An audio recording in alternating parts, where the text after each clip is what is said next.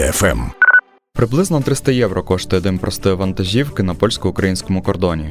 І якщо раніше вантаж до України доставляли за три дні, то тепер через блокаду фермерів на це йде аж кілька тижнів. Власник мілітарі-компанії Назар відправляє по п'ять фур допомоги щотижня. У коментарі для Армії ФМ він говорить, що возить військові вантажівки, пікапи та бронетехніку для українських військових. Перед блокпостом мітингувальників стоїть блокпост поліції. І коли ти підходиш до блокпоста поліції, поліція тебе не пропускає навіть йти до мітингувальників. Да.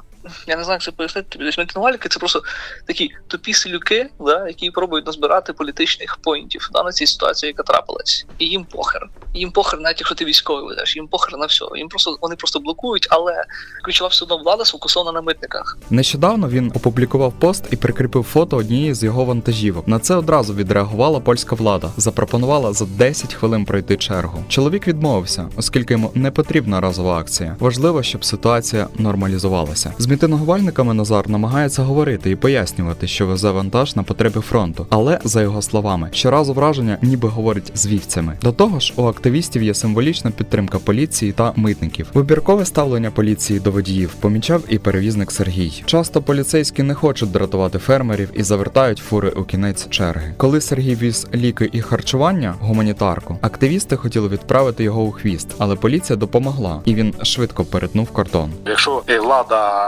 польська нічого не може зробити, а що ми зробимо? Це ж не шутки перекрити повністю кордони. Вони плюють на всі договори, вони плюють на всі зобов'язання, де вказано, які в дві тисячі восьмому році підписано, що вони не мають права блокувати жоден кордон. І Європа вистроїла автобами, вони ходять, перекривають їх. Це ж не поляки вистроїли, не за свій рахунок ці автобами. І ніхто нічого не може зробити. Це все політична гра. Розповідає Сергій у коментарі для Армії ФМ. Під час першого свого блокування він простояв на його годині двадцять один день. Лише на п'ятнадцятий день польські пожежники та українські волонтери почали привозити сухпайки та консерви. Вчора поляки оголосили про повну блокаду. Вона охопить всю країну. Це блокування колій, портів і перевантажувальних станцій. Українські перевізники розпочали дзеркальну акцію на трьох пунктах пропуску – Рава-Руська, Краківець та Шегині. Вона триватиме до п'ятнадцятого березня, або ж коли поляки припинять блокувати кордон. Ми не розуміємо, чому саме ми повинні страдати, і наші водії, які по три тижні стоять з польської сторони перед кордоном і не можуть потрапити додому, везучи важливі речі, бо тому що зараз в умовах війни всі речі є важливими. Ми вже це пояснювали неодноразово полякам. Всі підприємства, які працюють зараз в Україні,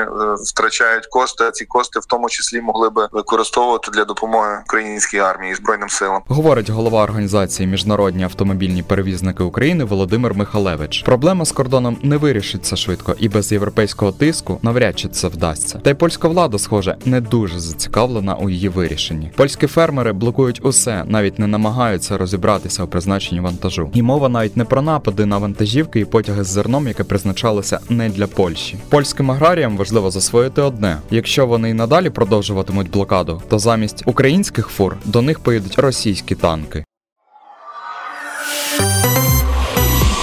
Армія ФМ. Радіо сильних. Радіо вільних.